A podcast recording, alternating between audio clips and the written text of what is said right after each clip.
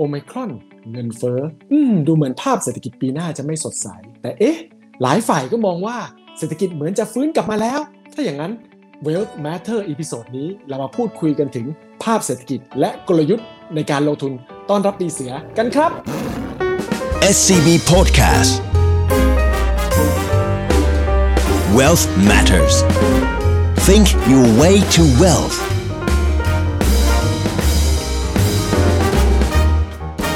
Presented by SCB Wealth สวัสดีครับท่านผู้ชมขอต้อนรับเข้าสู่ Well Matter เจาะลึกทุกประเด็นการเงินการลงทุน อินไซต์เข้มข้นแบบคนวงในผมออสตินเปียศักดิ์มนสันครับผมครับกับผมสุทธิชัยคุ้มบรชัยครับ ครับ วันนี้เรามาตอนพิเศษนะครับ จะเห็นว่าวันนี้เราก็เห็นหน้าเห็นตากันด้วยนะครับผมแล้วก็ชื่อตอนของเรานะฮะก็เป็นตอนพิเศษเหมือนกัน เพราะว่าจะเป็นภาพ ของเศรษฐกิจแล้วก็การลงทุนนะฮะโดยเฉพาะเป็นกลยุทธ์รับมือปีเสือนะครับผมเป็นกลยุทธ์การลงทุนในปีหน้าก็คือปี 2022 กันนะครับผมก็อย่างที่เราคุยกันนะครับผมก็คุณป๊อปสุทธิชัยกับผมก็มาพูดคุยกันในประเด็นนี้นะครับผมเพราะว่า ในตอนนี้เนี่ยจะเราจะเป็นการพักธีมใหญ่นะฮะก็คือธีมในเรื่องของ the great reset นะครับแล้วก็เราจะหันมาพูดคุยในเรื่องของการลงทุนส่งท้ายปีเก่าต้อนรับปีใหม่กันนะครับผมโดยผมจะเรียนท่านผู้มีเกียรติในเรื่องของภาพของเศรษฐกิจนะครับผมในขณะที่คุณป๊อปก็จะมาพูดคุยฉายภาพในเรื่องของกลยุทธ์การลงทุนกันนะครับนะครับก็ได้เลยครับครับผมอย่างนั้นขอเชิญน้องป๊อปต่อเลยครับผมครับ ผมขอเริ่มจากตรงตรงที่ว่าพี่ออสตินเนี่ยถ้าเกิดดูย้อนหลังกลับไปในปีปี 2021 นะครับ การลงทุนเศรษฐกิจภาพในปีที่ผ่านมาเป็นอย่างไรบ้างนะครับ แล้วก็อยากทราบถึงมุมมองไปข้างหน้าครับว่าภาพของตัวเศรษฐกิจเนี่ยในปี 2022 แนวโน้มมันเป็นอย่างไรนะครับ ครับก็ขอบคุณครับป๊อปครับก็ ในภาพของปี 2021 นะครับ ซึ่งเป็นการฉายภาพก่อน 2022 เพื่อเราให้เห็น development นะครับ ผมก็จะเห็นว่าตั้งแต่ปลายปีที่แล้วจนมาถึงในปีนี้เนี่ย โดยโดยเฉพาะในปลายปีที่แล้วเนี่ย ถ้าเรา looking ว่าเออในปีหน้าก็คือปีนี้เนี่ยเป็นยังไงนะครับ ผมก็ตอนนั้นเนี่ยภาพเนี่ยค่อนข้างสวยงามเลย เพราะว่า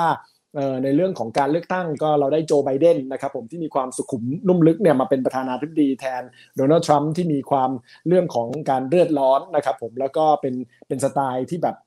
พุ่งชนนะครับผมอันนี้ก็จะเป็นภาพที่เป็นแนวโน้มที่ค่อนข้างดีต่อในเรื่องของทิศทางการลงทุน แล้วก็อีกประการหนึ่งก็คือเรื่องของการประกาศของบริษัทยานะครับผมว่าสามารถคิดค้นวัคซีนที่มาป้องกันโรคโควิด -19 ได้เนี่ย ภาพเหล่านี้ก็ทำให้ความหวังของเศรษฐกิจรวมถึงนักลงทุนเนี่ยก็เพิ่มพูนขึ้นนะครับผมก็แน่นอนภาพการลงทุนในช่วงครึ่งปีแรก โดยเฉพาะหลังหลังจากที่คุณไบเดนเข้ามา แล้วก็มีมาตรการกระตุ้นเศรษฐกิจในฝั่งของอเมริกาอีก 1.9 ล้านล้านเนี่ยดอลลาร์เนี่ยก็ทำให้เรื่องของการลงทุนเนี่ยเติบโตไปได้ค่อนข้างดีนะครับผมแล้วก็เรื่องวัคซีนก็เริ่มมีการฉีดมากขึ้นเนี่ยก็ทำให้เรื่องของการลงทุนเนี่ยเรียกว่า too good to be true หรือว่าดีเกินไปที่จะเป็นจริงเลยก็ว่าได้นะครับผมคราวนี้ ถ้าเข้าสู่ช่วงครึ่งปีหลังเนี่ยภาพมันก็เริ่มจะเปลี่ยนไปเลยเหมือนแทบจะเป็นหนังคนละม้วนเลยก็ว่าได้นะครับ เพราะว่าในช่วงครึ่งปีหลังเนี่ยภาพเศรษฐกิจจีนเนี่ยเริ่มมีสัญญาณที่ ที่ค่อนข้างตึงตึงขึ้นในเชิงของนโยบายนะครับผมโดยเฉพาะทางรัฐบาลของทาง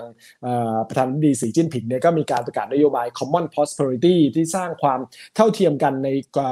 ชนทุกกลุ่มนะครับผมก็คือนั่นนั่นก็แปลว่าธุรกิจที่ทางการเห็นว่ามีความเสี่ยงที่เติบโตเร็วเกินไป เช่นพวกฟินเทค ธุรกิจสอนพิเศษ หรือว่าเกมออนไลน์ หรือภาคอสังหาอะไรต่างๆเนี่ยเขาก็มีการคุมเข้มมากขึ้นนะครับผมแน่นอนในเรื่องของภาคอสังหาเนี่ยก็กังวลในเรื่องของฟองสบู่ ในเรื่องของการเก็งกำไร ก็เลยมีการประกาศในตัวมาตรการที่คุมเข้มที่เรียกว่า three red lines นะฮะในในการคุมในเรื่องของการปล่อยสินเชื่อให้กับกลุ่มธุรกิจที่ที่มีการกู้ยืมมาค่อนข้างมาก ซึ่งหนึ่งในนั้นก็คือธุรกิจ Evergrande ซึ่งเป็นอันดับ 2 ใหญ่เป็นอันดับ 2 ในแง่ของภาคอสังหานะครับผมก็เลยทำให้ เป็นปัญหาในเรื่องของวิกฤตของอสังหาในจีนแล้วก็ลากยาวมาถึงปัจจุบัน นอกจากนั้นทางจีนเนี่ยก็มีปัญหาในเรื่องของวิกฤตพลังงานนะครับ เพราะว่าเขาขาดแคลนพลังงานรวมไปถึงวิกฤตในเรื่องของภาคโควิดนะครับเพราะว่าเขาใช้นโยบายโควิดซีโร่ก็คือว่าถ้ามีผู้ติดเชื้อเพียงหนึ่งคนเนี่ยเขาจะคุมเข้มมีการล็อกดาวน์เลย แล้วก็มีการตรวจมีการ ป้องกันอย่างรัดกุมมากนะครับผมมันก็เลยไปกระทบต่อในเรื่องของภาพเศรษฐกิจนะครับผมก็เลยอันนี้คือทำให้ภาพของการลงทุนในจีนเนี่ยมีความเสี่ยงมากขึ้นในช่วงครึ่งปีหลัง ในฝั่งของเศรษฐกิจพัฒนาแล้วก็เริ่มเห็นสัญญาณเสี่ยงมากขึ้นนะเงินเฟ้อที่ค่อนข้างสูงในช่วงที่ผ่านมานะครับผมก็จากเรื่องของ demand ที่มีการเพิ่มขึ้นใช่ไหมฮะในขณะที่ภาคการผลิตเนี่ยตามมาไม่ทันนะก็เกิด supply shortage อะไรต่างๆนะฮะการขาดการขาดแคลนของนะครับผมแล้วก็ ตัวเลขเศรษฐกิจในช่วงไตรมาสสามก็ชะลอลงจนกระทั่งหลายคนก็กังวลว่าเกิดสถานการณ์ stagflation หรือว่าเงินเฟ้อสูงแต่เศรษฐกิจตกต่ำนะครับผมแต่ว่าสถานการณ์ก็เริ่มชะลอลงคือเริ่มดีขึ้นในช่วงไตรมาสสี่นะครับผมเพราะว่าตัวเลขเศรษฐกิจก็เริ่มดีขึ้นเรื่องของการ supply ก็เริ่มกลับมานะครับผมฉะนั้นภาพไตรมาสสี่ได้ดีขึ้น แต่ดีได้เพียงแป๊บเดียวนะครับผมก็จะเผชิญความเสี่ยงอยู่ 2 ประการด้วยกัน ประการแรกก็คือเรื่องของโควิดสายพันธุ์ใหม่นะฮะที่เดลต้าเนี่ยที่กลับมาระบาดในตัวเรื่องของยุโรปนอกจากนั้นก็ยังมีความเสี่ยงในเรื่องของสายพันธุ์ใหม่ก็คือโอมิครอนนะฮะที่มีการ ค้นพบว่าเกิดขึ้นในแอฟริกาใต้ แล้วก็มีการที่ระบาดได้อย่างรวดเร็วกว่านะครับผมแล้วก็ทำให้เริ่มมีการระบาดแพร่ไปทั่วโลกนะฮะแล้วก็หลายประเทศก็ต้องมีการล็อกดาวน์รวมไปถึงเรื่องของการปิด ไม่ให้ตัวประเทศคนที่จากแอฟริกาใต้รวมถึงประเทศใกล้เคียงเนี่ยเดินทางเข้ามานะครับผมก็อันนี้เป็นความเสี่ยงนะฮะอันที่ 2 ก็คือเรื่องของจีนเนี่ยถ้าเศรษฐกิจเขามีแนวโน้มชะลอลงต่อเนื่องเนี่ยเรื่องของประเทศของกำลังพัฒนาอื่น ๆ ที่มีการส่งออกไปยังจีนเยอะเนี่ย ก็จะเสี่ยงในจุดนี้ ส่วนประเด็นที่ 3 ก็คือเรื่องของการที่ทางธนาคารกลางสหรัฐหรือเฟดเนี่ยก็มีสัญญาณที่จะมีการที่ส่งสัญญาณว่าเงินเฟ้อนี่มีความเสี่ยงมากขึ้น แล้วก็พร้อมที่จะเร่งขึ้นเร่งลดทอนตัว QE นะหรือว่า QE tapering เร็วขึ้น ซึ่งภาพเหล่านี้ก็เลยทำให้ความเสี่ยงเศรษฐกิจดึงตัวมากขึ้นนะครับผมฉะนั้นอันนี้ก็คือเรื่องของภาพของปีที่และปีนี้ต่อปีหน้านะครับผมรวมไปถึงเรื่องของประเด็นที่ถ้าปีหน้าภาพเป็นยังไงเนี่ย ตามที่ป๊อปถามมาเนี่ยนะครับผมเราก็ต้องมีสมมติฐานหลักก่อน เรามีสมมติฐาน 3 ข้อนะครับผมว่าในปีหน้าเนี่ยความเสี่ยงในเรื่องของโควิด -19 โดยเฉพาะโอมิครอนเนี่ยนะฮะจริงๆอยู่ก็ว่ายังเป็นความเสี่ยงอยู่แต่เบื้องต้นเนี่ยเราเห็นสัญญาณว่าวัคซีนเนี่ยถ้าฉีด 3 เข็มเนี่ยอาจจะช่วยได้ในระดับหนึ่งอันที่ 1 อันที่ 2 คือคนที่ติดเชื้อเนี่ยเขาติดเชื้อ แต่ว่าอาการนี้ไม่รุนแรงไม่จำเป็นต้องใช้เครื่องช่วยหายใจอะไรต่างๆนะครับผมแล้วก็ยังไม่มีคนเสียชีวิตจากโอมิครอนฉะนั้น เราเชื่อว่าครึ่งปีหลังเนี่ยตัวโควิด -19 เนี่ยจะค่อยๆ ลดลงนะครับผมกลายเป็นโรคประจำถิ่นไป เพราะว่าด้วยการฉีดวัคซีนที่มากขึ้นนะฮะรวมไปถึงเราเชื่อว่าอุตสาหกรรมการท่องเที่ยวเนี่ยทั่วโลกเนี่ยจะเริ่มกลับมาประมาณ 60-90%นะครับผมตามที่สมาคมขนส่งทางอากาศระหว่างประเทศเขามองไว้หรือไอเอต้าเนี่ยนะครับผมแล้วก็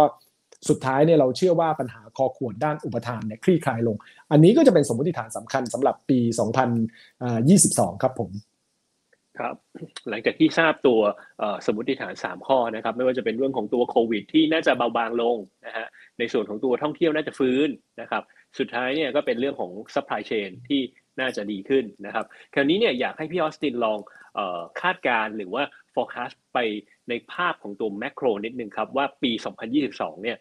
มันจะเป็นหน้าตาเป็นยังไงบ้างครับ ครับ ในภาพของปีหน้านะปี 2022 นะครับก็ เรียนสรุปเร็วๆแล้วกันว่า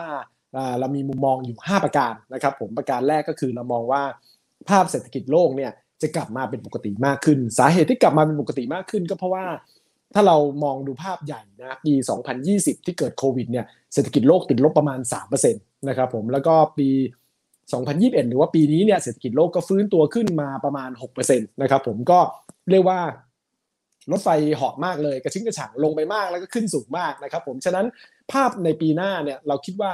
โกรดหรือว่าการเติบโตของเศรษฐกิจเนี่ยจะเริ่มกลับมาสู่ในระดับปกติมากขึ้น ก็คืออยู่ในระดับ 4%ไปปลายหรือประมาณ 5%นะครับผมก็เป็นการที่ลดลงนะฮะตัวประเทศพัฒนาแล้วที่เร่งตัวขึ้นรุนแรงก็ยังสามารถไปต่อได้นะ แต่ว่าการเติบโตเขาจะชะลอลงในขณะที่ประเทศกำลังพัฒนาโดยเฉพาะในเอเชียเนี่ยก็อาจจะมีการแคชอัพขึ้นมานะครับผมอันนี้เป็นตัวแรก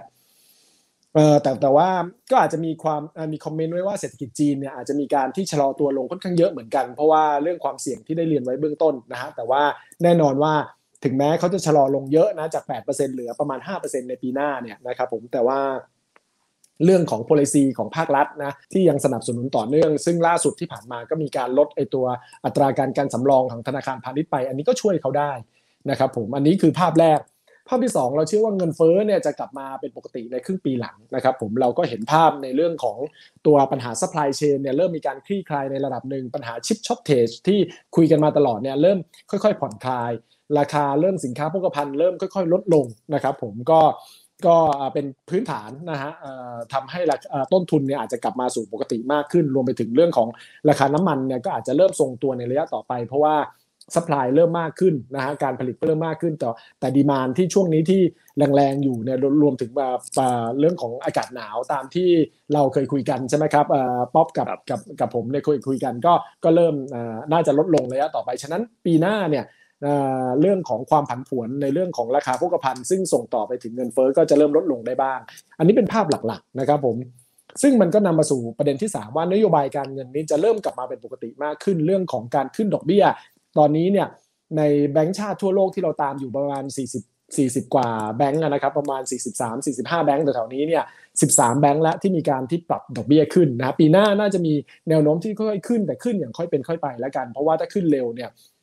คนที่มีภาระหนี้เยอะนี่ก็จะต้องมีรายจ่ายค่อนข้างเยอะ ประเด็นที่ 4 เรามองในเรื่องของประเด็นสงครามเย็นระหว่างอเมริกากับจีนนะที่เขา หึ่มห้ำหึ่มห้ำกันอยู่ในช่วงปัจจุบันนะครับผมก็อาจจะมีลากยาวต่อไปในอนาคตนะครับที่ตอนที่เราเห็นภาพล่าสุดเนี่ยก็คืออเมริกาเพิ่งแบนในเรื่องของการส่งตัวเรื่องของนักกีฬาอย่างเป็นทางการเนี่ยไปร่วมในในโอลิมปิกในจีนไปนะครับผมซึ่งในปีหน้าเนี่ยปัญหาเหล่านี้เนี่ยทั้งทั้งในเรื่องซิมโบลิกแบบนี้รวมไปถึงเรื่องอย่างสงคราม การค้าสงครามเรื่องของเทคโนโลยี สงครามเรื่องของด้านทุน รวมไปถึงเรื่องของ geopolitics หรือว่าภูมิรัฐศาสตร์เนี่ยก็จะเป็นประเด็นในระยะต่อไปด้วยเหมือนกันนะครับผมก็ก็เราเชื่อว่าเป็นเช่นนั้น เพราะว่าปีหน้าเนี่ยอย่างอเมริกาเขาก็จะมีเขาเรียก midterm election หรือการเลือกตั้งสสใหม่ทั้งหมดเลยนะแล้วก็สวก็หนึ่งในสามซึ่งมันก็ต้องพรรคเดโมแครตของไบเดนก็ต้องโชว์ power ว่าแบบว่าสามารถที่จะ ยัง tough กับในเรื่องของจีนนะครับผมอันนี้คือประเด็นของทางฝั่งของอเมริกา ส่วนในฝั่งของจีนเนี่ยก็มีการเลือกเรื่องของการต่ออายุประธานาธิบดีสีจิ้นผิงอีก 5 ปี ฉะนั้นก็ต้องโชว์ภาพว่าการปกครองแบบจีนเนี่ยถือว่ามีเสถียรภาพแล้วก็เข้มแข็งนะฮะฉะนั้นภาพมันความความเสี่ยงเนี่ยก็จะมีในเรื่องของ geopolitics หรือว่าภูมิรัฐศาสตร์ และสุดท้ายก็คือความเสี่ยงอื่น ๆ ที่ต้องจับตา แน่นอนว่าโอไมครอนนะก็คงต้องจับตา ซึ่งเรามองว่าอาจจะไม่ได้รุนแรงนักแต่ก็ประมาทไม่ได้ เพราะว่า เรื่องของภาพชัดๆ ในเรื่องของการคุมในเรื่องตัววัคซีนเนี่ยก็ยังไม่ค่อยเต็มที่นักมีแค่กระแสเบื้องต้นว่าฉีดสามเข็มสามารถที่จะดูแลได้ดีมากขึ้นต่างๆนะฮะแต่ก็อาจจะต้องมีการพัฒนาใหม่ รวมไปถึงความเสี่ยงเรื่องของความผันผวนทางการเงินโลกนะครับ ผมว่าการขึ้นดอกเบี้ยของอเมริกาอะไรก็อาจจะมีผลต่อต่อเรื่องของประเทศตลาดเกิดใหม่ด้วยนะครับผมประเทศ emerging market ด้วยนะฮะเรื่องของเศรษฐกิจจีนที่ชะลอตัวความผันผวนทางภูมิอากาศของโลกนะฮะแล้วก็ภาพอื่นๆ ฉะนั้นประเด็น4ีหอย่างเนี้ยยังเป็นความเสี่ยงอยู่แม้ว่าปีหน้าจะดูดีมากขึ้นในแง่ของความที่เป็น normalize หรือกลับมาเป็นปกติ อันนี้ก็คือภาพใหญ่ของเศรษฐกิจทั้งหมดที่เราไล่เรียงตั้งแต่ปีที่แล้วจนถึงปีนี้นะครับผม ฉะนั้นอันนี้คือภาพโดยรวมของเศรษฐกิจโลกครับผม คือโดยสรุปรวมๆเนี่ยก็คือมีความเป็น normalize มากขึ้น แต่ความเสี่ยงเนี่ยก็ยังมีอยู่ ถูกไหมฮะอันนี้คือภาพของตัวเศรษฐกิจโลกทีนี้เนี่ยผมผมรบกวนกลับมาที่ที่ตูซูมกลับมาที่บ้านเรานิดนึงนะครับรบตัวเศรษฐกิจไทยเนี่ยพี่ออสตินมองแนวโน้มในปีข้างหน้าอย่างไรบ้างครับครับ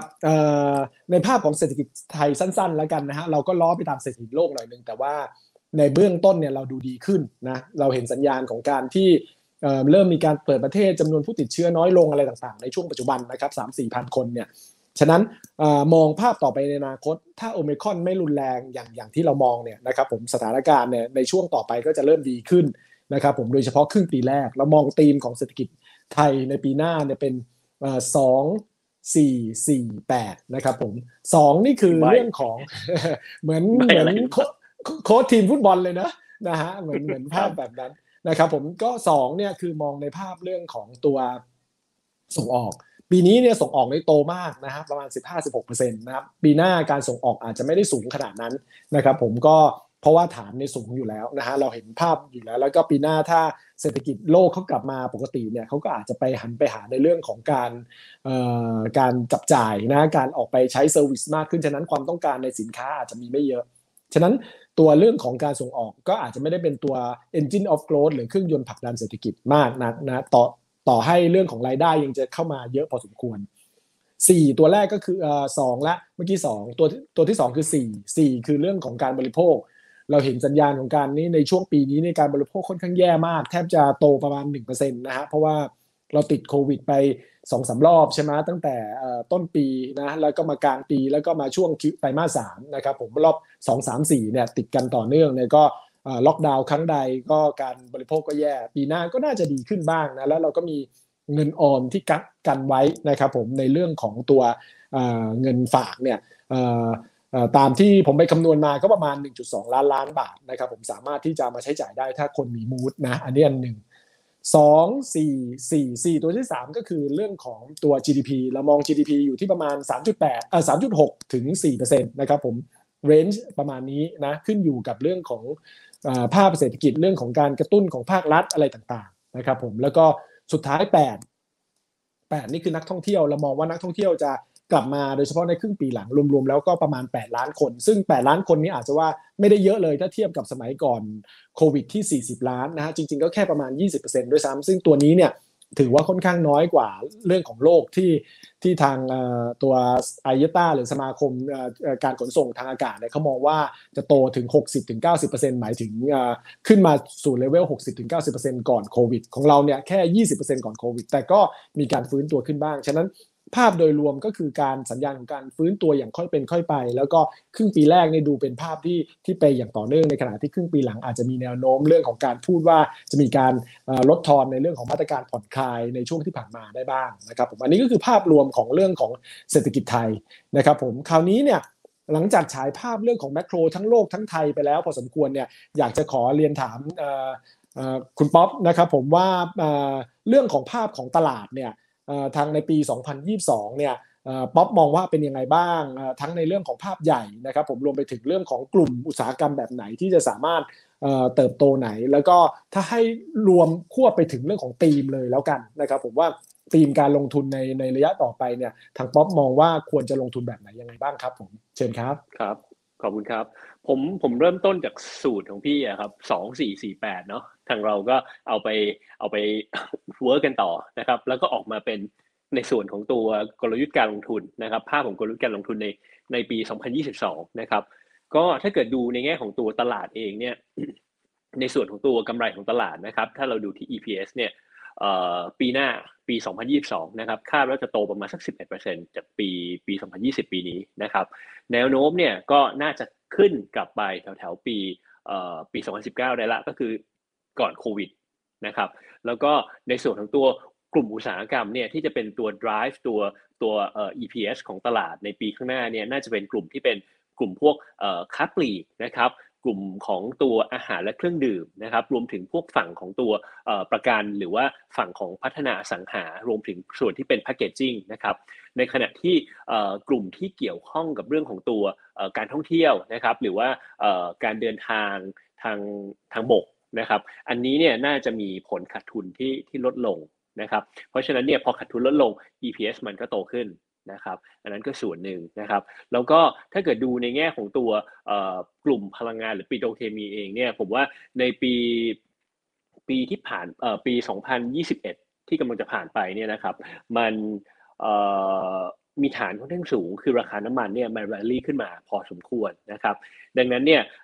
ตัวเนี้ยถ้าเกิดมองเทียบกัน ปีปีนี้มี stock gain ปีหน้า stock gain อาจจะลดลง performance ที่เป็น performance ตัว core operation เนี่ยน่าจะดีขึ้นแต่ stock หายไป ดังนั้นเนี่ยในแง่ของตัวผลประกอบการของฝั่งของพลังงานกับปิโตรเคมี ก็อาจจะเป็นตัวที่ที่ดึงลงมานิดหนึ่งนะครับกลุ่มที่เรามองว่าน่าสนใจนะครับเรามองกลุ่มที่เป็นฝั่งของตัวสื่อสารนะครับตัว ค้าปลีกพาณิชย์นะครับแล้วก็ฝั่งของกลุ่มแบงก์กลุ่มแบงก์เนี่ยก็ต้องบอกว่า valuation เนี่ยทุกวันนี้ก็ยังถือว่าถูกอยู่นะครับยังเทรดกันไม่ถึงบุ๊กเลยนะฮะแล้วก็ถ้าเกิดดูในแง่ของตัวกลุ่มที่เราตรงนี้มันก็สอดคล้องลงมาที่กลุ่มที่เราให้น้ำหนักนะครับ ถ้าเกิดเราให้น้ำหนัก overweight เนี่ย กลุ่มแบงก์ก็จะเป็นกลุ่มหนึ่งที่เราให้น้ำหนัก overweight นะครับ กลุ่มที่เป็นค้าปลีก นะครับก็จะเป็นกลุ่มอีกกลุ่มหนึ่งที่ให้ให้น้ำหนักเป็น overweight นะครับรวมถึงตัว insurance กับตัวตัวโลจิสติกในขณะที่ฝั่งของตัวพลังงานนะครับหรือว่าโรงแรมกลุ่มที่เป็นเงินทุนนะครับรวมถึงตัวปิโตรเคมี แล้วก็ตัวอสังหาเนี่ยก็จะเป็นกลุ่มที่เราให้น้ำหนักเท่ากับตลาดนะครับสุดท้ายเนี่ยจะเป็นกลุ่มที่ให้น้ำหนักน้อยกว่าตลาดนะครับวันนี้เนี่ยเรามองกลุ่มที่เป็นเกษตรนะครับแล้วก็ กลุ่มที่เป็นการเดินทางทางอากาศนะครับ รวมถึงเรื่องของตัววัสดุก่อสร้าง แล้วก็ส่วนของชิปปิ้งก็คือเดินเรือนะครับ อันนี้ก็คือน้ำหนักที่เราแอสไซน์ไปในแต่ละกลุ่มครับครับแล้วถ้าถ้าอย่างนั้นเนี่ยในภาพของธีมการลงทุนในปี 2022 เนี่ยตัวป๊อปเนี่ยแนะนำเรื่องของธีมการลงทุนในปี 2022 ยังไงบ้างครับผม เราเรามองเป็น 4 ธีมหลักนะครับ4ธีมหลักสำหรับปี 2022 นะครับเอ่อเรื่องของ EV supply chain ที่ที่เราเคยคุยคุยกันที่มันเกี่ยวกับเรื่องของธีมรักโลกอะไรอย่างเงี้ยก็คงจะเป็นธีมที่ยังอยู่นะครับคราวนี้เนี่ยพอพอเข้าไปมองที่ภาพของแมกโรแล้วดึงมาที่ธีมเนี่ยธีมที่น่าสนใจเราเรามองหา หุ้นที่กลุ่มหุ้นที่มีอำนาจในการต่อรองหรือว่ามี pricing power นะครับแล้วก็กลุ่มที่มีการเติบโตนะครับแต่ว่าราคาเนี่ยอย่าเวอร์มากนะครับก็คือสมเหตุสมผลนิดนึงไม่แพงเท่าไหร่อะไรประมาณอย่างเงี้ยนะฮะแล้วก็ในส่วนของตัวหุ้นที่เป็น quality หรือว่าหุ้นที่มีคุณภาพที่มีแนวโน้มการเติบโตไปข้างหน้าเนี่ยก็อาจจะเป็นอีกกลุ่มหนึ่งที่ เราให้ความสนใจนะครับ แล้วก็หุ้นยังมีอีกกลุ่มหนึ่งก็คือเรื่องของวัฏจักรของดอกเบี้ยนะครับ ตลาดโลกเนี่ยดอกเบี้ยก็อาจจะค่อยๆ ปรับตัวเพิ่มขึ้น กลุ่มที่ได้ประโยชน์จากเรื่องของตัววัฏจักรดอกเบี้ยเนี่ยเป็นที่เป็นขาขึ้นก็จะเป็นอีกกลุ่มหนึ่งที่ที่เรามองว่ากลุ่มนี้ก็น่าจะได้ประโยชน์ด้วยเช่นเดียวกันนะครับ คราวนี้เนี่ยพอเราเข้าไปดูนะครับอะไรคือกลุ่มที่มีอำนาจการต่อรองสูงนะครับ ก็ต้องบอกว่าในภาพของตัวเงินเฟ้อที่มันสูงขึ้นเนี่ย พอเงินเฟ้อสูงขึ้นต้นทุนมันก็สูงขึ้นถูกไหมฮะพอต้นทุนสูงขึ้นเนี่ยถ้าเกิดว่าผู้ประกอบการไม่สามารถจะส่งผ่านไปให้ผู้บริโภคได้เนี่ยอันนี้ก็จะทำให้มาจิ้นมันตีบลง เราก็หาคนที่สามารถที่จะส่งผ่านตรงนี้ไปได้นะครับ อันนี้ก็จะเป็นตัวหนึ่งที่เป็นกลุ่มหุ้นที่เราให้ความสนใจนะครับ ในขณะที่หุ้นที่มีการเติบโตราคา ไม่อยากจะให้แพงมากนะครับ เรามองว่าในภาพที่ภาพของเศรษฐกิจเนี่ยที่อาจจะผ่านจุดพีคไปแล้วนะครับแล้วก็จะเริ่มชะลอตัวลงมาเนี่ยมันเป็นจุดที่ทำให้หุ้นที่มีการเติบโตเนี่ยมีความน่าสนใจขึ้นนะครับ เพราะฉะนั้นเนี่ยหุ้นที่ เติบโตเนี่ยส่วนใหญ่มักจะเป็นหุ้นที่มี valuation ค่อนข้างแพงนะครับก็คงต้องไปเลือกดูนะครับว่าตัวไหนที่ valuation เนี่ยมันสมเหตุสมผลไม่ได้ตึงจนเกินไปนักนะครับ แล้วก็ในส่วนของตัวหุ้นคุณภาพนะครับ หุ้นคุณภาพเนี่ยหุ้นคุณภาพก็อยากให้มีการเติบโตด้วยเช่นเดียวกันนะครับเพราะว่าถ้าเกิดเราเข้าไปดูเนี่ยความผันผวนของตัวภาพของตัวเศรษฐกิจที่เป็นแมกโรนะครับความเสี่ยงของของด้านการเมืองนะครับเป็นอะไรที่ผมว่านักลงทุนเนี่ยต้อง ต้องต้องระวังอยู่ในในในใจอยู่แล้วแหละว่าเรื่องพวกนี้มันมันมีมันมีอยู่คู่กับตลาดทุนของเรานะครับ ดังนั้นเนี่ยหุ้นที่มีคุณภาพนะครับหุ้นพวกนี้ก็จะมีผลกระทบน้อยกว่านะครับ แล้วก็มองหาตัวที่มันมีการเติบโตด้วยเช่นเดียวกัน ครับถ้าอย่างนั้นเนี่ยภาพเนี่ยธีมน่าสนใจมากเลยในเรื่องของการลงทุนคราวนี้อย่างนั้นเป้าหมายของ SET target นะครับผมเซตอินดี x ทาร์เก็ตแล้วก็ top pick สำหรับปี 2022 เนี่ยตัวป๊อปมองว่ามีภาพอะไรบ้างครับผม ทางเราไม่ได้ไม่ได้มองเซตอินดี x ที่แบบไปแบบสูงมากๆนะครับ เรามองที่เหมาะสมสมเหตุสมผลเนี่ยเราใช้ bottom up ขึ้นมานะครับอยู่ประมาณสัก 1,660 นะครับ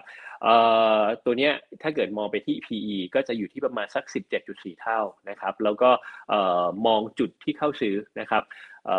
แถวแถวประมาณ 1,530 เนี่ยเป็นจุดที่เป็นจุดที่ถ้าลงไปถึงเนี่ยก็เป็นจุดที่ดีเลยที่ที่ที่ควรจะเข้าไปซื้อนะครับ ในขณะที่ถ้าเกิดว่ามัน rising ขึ้นไปนะครับขึ้นไปแถวแถวทะลุพันเจ็ ไปแถวๆประมาณพันเจ็ดร้อยห้าสิบเนี่ยผมว่าจุดนี้ก็อาจจะเป็นจุดที่พิจารณาที่จะจะมีการทยอยขายขายขายทำกำไรได้นะครับตัว top pick ของเรานะครับผมว่าในส่วนของทีมเนี่ยจริง ๆ แล้วก็คือ relate กับที่ที่ที่เมื่อสักครู่ได้ได้ได้กล่าวไปนะครับทีมก็เรื่องของตัว ผลกระทบจากเรื่องของตัว macro ไม่ค่อยเยอะมากนะครับมี pricing power ดีนะครับ EV อยู่ในอยู่ในอยู่ใน EV value chain นะครับแล้วก็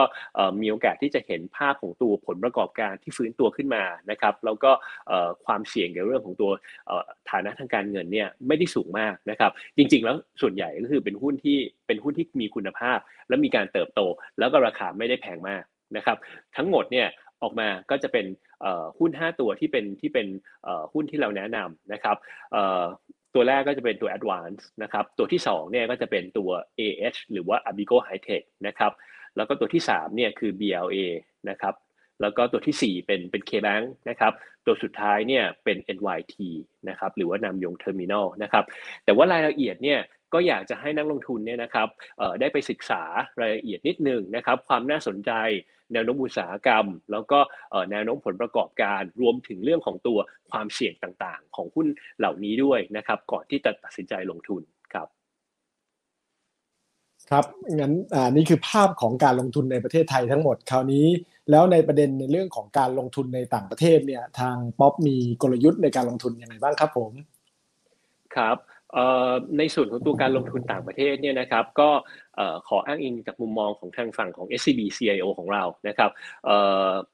เรายังคงชอบในส่วนของตัวการลงทุนในตราสารทุนมากกว่าตราสารหนี้นะครับอันนี้คืออันนี้คือข้อที่1นนะครับข้อที่2เนี่ยเราแนะนำให้ลงทุนในส่วนของตัว DM หรือว่า develop market นะครับไม่ว่าจะเป็นตัวสหรัฐ ยุโรปหรือว่าญี่ปุ่นนะครับ รวมถึงฝั่งของ emerging เนี่ยเราอาจจะมองไปที่เวียดนามอีกประเทศหนึ่งนะครับ อันนี้เนี่ยก็ทั้ง 4 ทั้ง 4 ทั้ง 4 ภูมิภาคที่เมื่อกี้เรียนไปเนี่ยก็ถ้าเกิดดูในแง่ของตัวความเสี่ยงในเรื่องของตัวไวรัสหรือวัคซีนเนี่ยส่วนใหญ่เขามีการใช้วัคซีนที่เขาฉีดเนี่ยจะเป็น m i n นี่เป็นหลักนะครับ เพราะฉะนั้นเนี่ย ความมั่นใจในการที่หมายถึงว่าจะป้องกันตัวตัวพวก variant อะไรต่างๆเนี่ยก็มีโอกาสที่จะทำได้ค่อนข้างดีนะครับ นอกจากนั้นเองเนี่ยการปรับสูตรเพื่อป้องกันสายพันธุ์ใหม่ ๆ ที่จะเกิดขึ้นเนี่ยก็ก็อาจจะทำได้เร็วนะครับ ในฝั่งตัวตัวอเมริกาเนี่ยนะครับสหรัฐเนี่ยเราแนะนำกลุ่มที่เป็นกลุ่มคุณภาพนะครับ แล้วก็มีแนวโน้มการเติบโตดีนะครับ แล้วก็ในส่วนของตัวยุโรปนะครับเรามองว่าภาพของตัว ECB เนี่ยก็ยังคงน่าจะ คงภาพของการผ่อนคลายไปอีกระยะยาวเลยนะครับ เพราะฉะนั้นเนี่ยกลุ่ม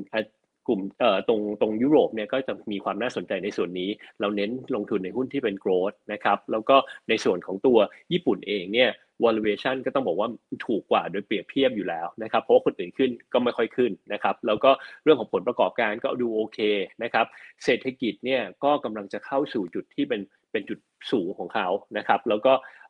มีนายกท่านใหม่เข้ามา เพราะฉะนั้นเนี่ยก็อาจจะมีภาพของตัวแผนการกระตุ้นเศรษฐกิจที่เข้ามาช่วยเหลือด้วยนะครับ อันนั้นก็คือภาพของตัว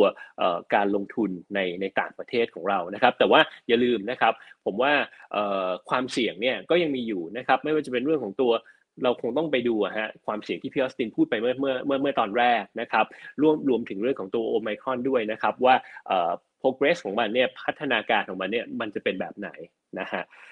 อันนั้นคือในส่วนของตัวภาพกลยุทธ์การลงทุนทั้งหมดเลยนะครับ คราวนี้เนี่ยขอถามกลับไปที่พี่ออสตินนิดหนึ่งนะครับ โดยเฉพาะในภาพของตัวโอไมคอนที่เมื่อกี้เราเราเรามีการพูดกันนะครับ อันนี้เนี่ย ผมว่าผมว่าจริง ๆ แล้วข่าวเนี่ยมันเริ่มมันเริ่มโฟล์มันเริ่มพีคมันเริ่มดีขึ้น คราวนี้เนี่ยเรามองเราควรจะคาดหวังอะไรกับจากมันบ้างนะครับ กลัวไหมหรือว่ามองว่าเป็นโอกาสครับ ครับเเรื่องของโอมครอนเนี่ยจริง ๆก็จะเป็นภาพในเรื่องของการระมัดระวังมากขึ้นเนอะแต่อย่างที่ป๊อปพูดมาเลยนะครับ ก็คือในประเด็นที่ว่า ตัวสถานการณ์ณปัจจุบันในข่าวเบื้องต้นแล้วกันนะฮะเพราะว่าพอตอนเกิดใหม่ๆนี่เขาเหมือนกับกับโลกกลับไปเป็นเหมือนหมู่ฮั่นเลย ก็คือว่าทุกอย่างเราไม่ทราบเลย มีความไม่แน่นอนว่าวัคซีนจะเอาอยู่ไหมในเรื่องของความรุนแรงเขาเป็นมากน้อยแค่ไหน แต่ตอนนี้เนี่ยมันเริ่มชัดขึ้นว่าวัคซีนเนี่ยอาจจะเอาไม่อยู่ทั้งหมด แต่ว่าฉีด 3 เข็มเนี่ยโดยเฉพาะของไฟเซอร์เนี่ยก็อาจจะช่วยได้ในระดับหนึ่งแต่ว่าประสิทธิภาพอาจจะไม่รุนแรง แล้วก็ ทางตัวเรื่องของวัคซีนผู้ผลิตวัคซีนก็พยายามที่พัฒนาวัคซีนใหม่ขึ้นนะอาจจะใช้เวลา 3 เดือน 6 เดือนประมาณนั้นนะไม่ว่าจะเป็นไฟเซอร์โมเดอร์นาอะไรต่างๆนะครับผมก็ตัวนี้เป็นตัวที่ 1 ตัวที่ 2 ก็คือความรุนแรงเขามากไหมก็ so far สัญญาณคือไม่ได้มากนะ คนติดเชื้อถึงมีแต่ว่าคนเสียชีวิตอาจจะไม่เยอะนัก แล้วก็รวมไปถึงว่าเออถ้าอย่างนั้นจะเป็นเรื่องของการล็อกดาวน์มากน้อยแค่ไหนยังไง ซึ่งถ้าสถานการณ์เป็นแบบนี้ณนะปัจจุบันเนี้ยเป็นภาพที่ WHO ในระยะต่อไป confirm เนี่ยก็ความเสี่ยงต่อเศรษฐกิจก็อาจจะมีไม่มากนัก ทั้งเศรษฐกิจโลกแล้วก็เศรษฐกิจไทยนะครับผมเศรษฐกิจโลกเนี่ยอาจจะชะลอลงจากประมาณ 4.9%ที่ที่ IMF คาดไว้ก็เหลือ 4.8 ก็คือภาคในทวีปแอฟริกาจะได้รับผลกระทบเป็นหลักส่วนในของไทยเนี่ยแทบจะ ไม่ได้รับความผลกระทบเลยนะครับผมก็อันนี้คือภาพเบื้องต้นแต่ถ้าเป็นกรณีกลางก็คือว่าเอ้ยมันการระบาดเนี่ยระบาดได้รุนแรงขึ้นนะฮะแล้วก็มีผู้เสียผู้ติดเชื้อผู้เสียชีวิตมากขึ้นอะไรต่างๆ ก็เริ่มจะต้องมีการล็อกดาวน์จะต้องมีการกระตุ้นเศรษฐกิจนะเข้ามาช่วยเหลือนะแต่ยังไงก็ตามเศรษฐกิจก็อาจจะชะลอลงนะฮะจาก ในกรณีของโลกเนี่ยจากประมาณ 4.9 ที่เรียนไปเนี่ยก็อาจจะเหลือ 4.5 นะครับผมหรือก็ลงไปในระดับ 4.3 ได้ขึ้นอยู่ของกับการล็อกดาวน์แล้วก็การลามไปที่ไหนส่วนของประเทศไทยเนี่ยตัวเรื่องของโกรธที่เคยมองที่ 3.6 นะก็อาจจะเหลือประมาณ 3%นะครับเพราะว่าการล็อกดาวน์อาจจะเยอะขึ้นคนติดเชื้อหมื่นคนอะไรต่างๆเนี่ยเราก็ต้องระมัดระวังไว้ว่าอาจจะมีความเป็นไปได้ ส่วนถ้าในกรณีรุนแรงแน่นอนว่าถ้าเผื่อนำไปสู่การเสียชีวิตมากขึ้น การล็อกดาวน์มากขึ้นอะไรต่างๆ เพราะว่าจะต้องให้ได้วัคซีนใหม่เลยวัคซีนเดิมทำไม่ได้ ใช้เวลาประมาณ 3 เดือนเนี่ยแน่นอนว่าเรื่องของการล็อกดาวน์ในเรื่องของเอ่อจำนวนผู้เสียชีวิตนะฮะมาตรการกระตุ้นเศรษฐกิจรวมไปถึงเรื่องของผลต่อเศรษฐกิจก็ค่อนข้างเยอะนะ GDP ของโลกเนี่ยจาก 4.9 ก็อาจจะเหลือประมาณ 3 กลางๆเลยด้วยซ้ำ3.6 นะฮะส่วนของไทยเนี่ยจากที่เคยมองที่ 3.6 ก็อาจจะเหลือประมาณ 2.5 2.6 นะฮะคือหายไปเกือบๆเอ่อเปอร์เซ็นต์หนึ่งเลยทีเดียวนะครับผมก็แน่นอนออตรงไปตรงมาว่าความเสี่ยงมากขึ้นการล็อกดาวน์ก็มากขึ้นเรื่องของการกระตุ้นเศรษฐกิจอะไรต่างๆเนี่ยก็ก็ต้องตามมาแต่เรื่องของภาระทางการคลังเราสูงอยู่แล้ว ก็รัฐบาลก็คงไม่อยากจะกระตุ้นมากตรงนี้ แต่ยังไงก็ตามก็ต้องยอมอต้องต้องเรียนภาพสรุปว่าอันนี้ก็คือในเรื่องของความเสี่ยงนะฮะซึ่งภาพเบื้องต้นเนี่ยเหมือนกับว่าโอไมครอนเนี่ยอาจจะไม่รุนแรงมากนักแต่เราก็ต้องระมัดระวังจนถึงกว่าที่ตัวโควิดเนี่ยจะกลายไปเป็นโรคประจำถิ่น หรือว่า endemic แทนที่จะเป็น pandemic นะครับผมอันนี้ก็คือภาพทั้งหมดของของเรื่องของอตัวภาพความเสี่ยงแต่แน่นอนว่า ถ้าสถานการณ์มาไม่รุนแรงก็จะเป็นอย่างที่ทางป๊อปได้เรียนท่านผู้มีเกียรติไปนะว่าเรื่องของการการลงทุนกลยุทธ์การลงทุนรวมถึงภาพเศรษฐกิจก็เป็นอย่างที่ที่ผมได้เรียนไปตอนต้นนะครับผมว่าเออจะเป็นปีแห่งการ normalization นะครับผม ฉะนั้นอันนี้ก็คือเป็นภาพรวมทั้งหมดของ กลยุทธ์การลงทุนนะเศรษฐกิจรวมถึงกลยุทธ์การลงทุนรวมถึงความเสี่ยง แน่นอนว่าการกระจายการลงทุน การระมัดระวังในเรื่องของการลงทุน มีการกระจายความเสี่ยงอย่างรอบด้านเนี่ยเป็นสิ่งจำเป็นในการลงทุนในระยะต่อไปนะครับผมก็วันนี้นี่คือทั้งหมดเนี่ยของ Well Matters นะวันนี้ผมออสติน ปิยศักดิ์และคุณป๊อปสุทธิชัยนะก็ขอลาท่านผู้ชมไปก่อนนะครับผมพบกันใหม่ใน episode ถัดไป วันนี้สวัสดีครับครับ SCB Podcast Wealth Matters. Think your way to wealth.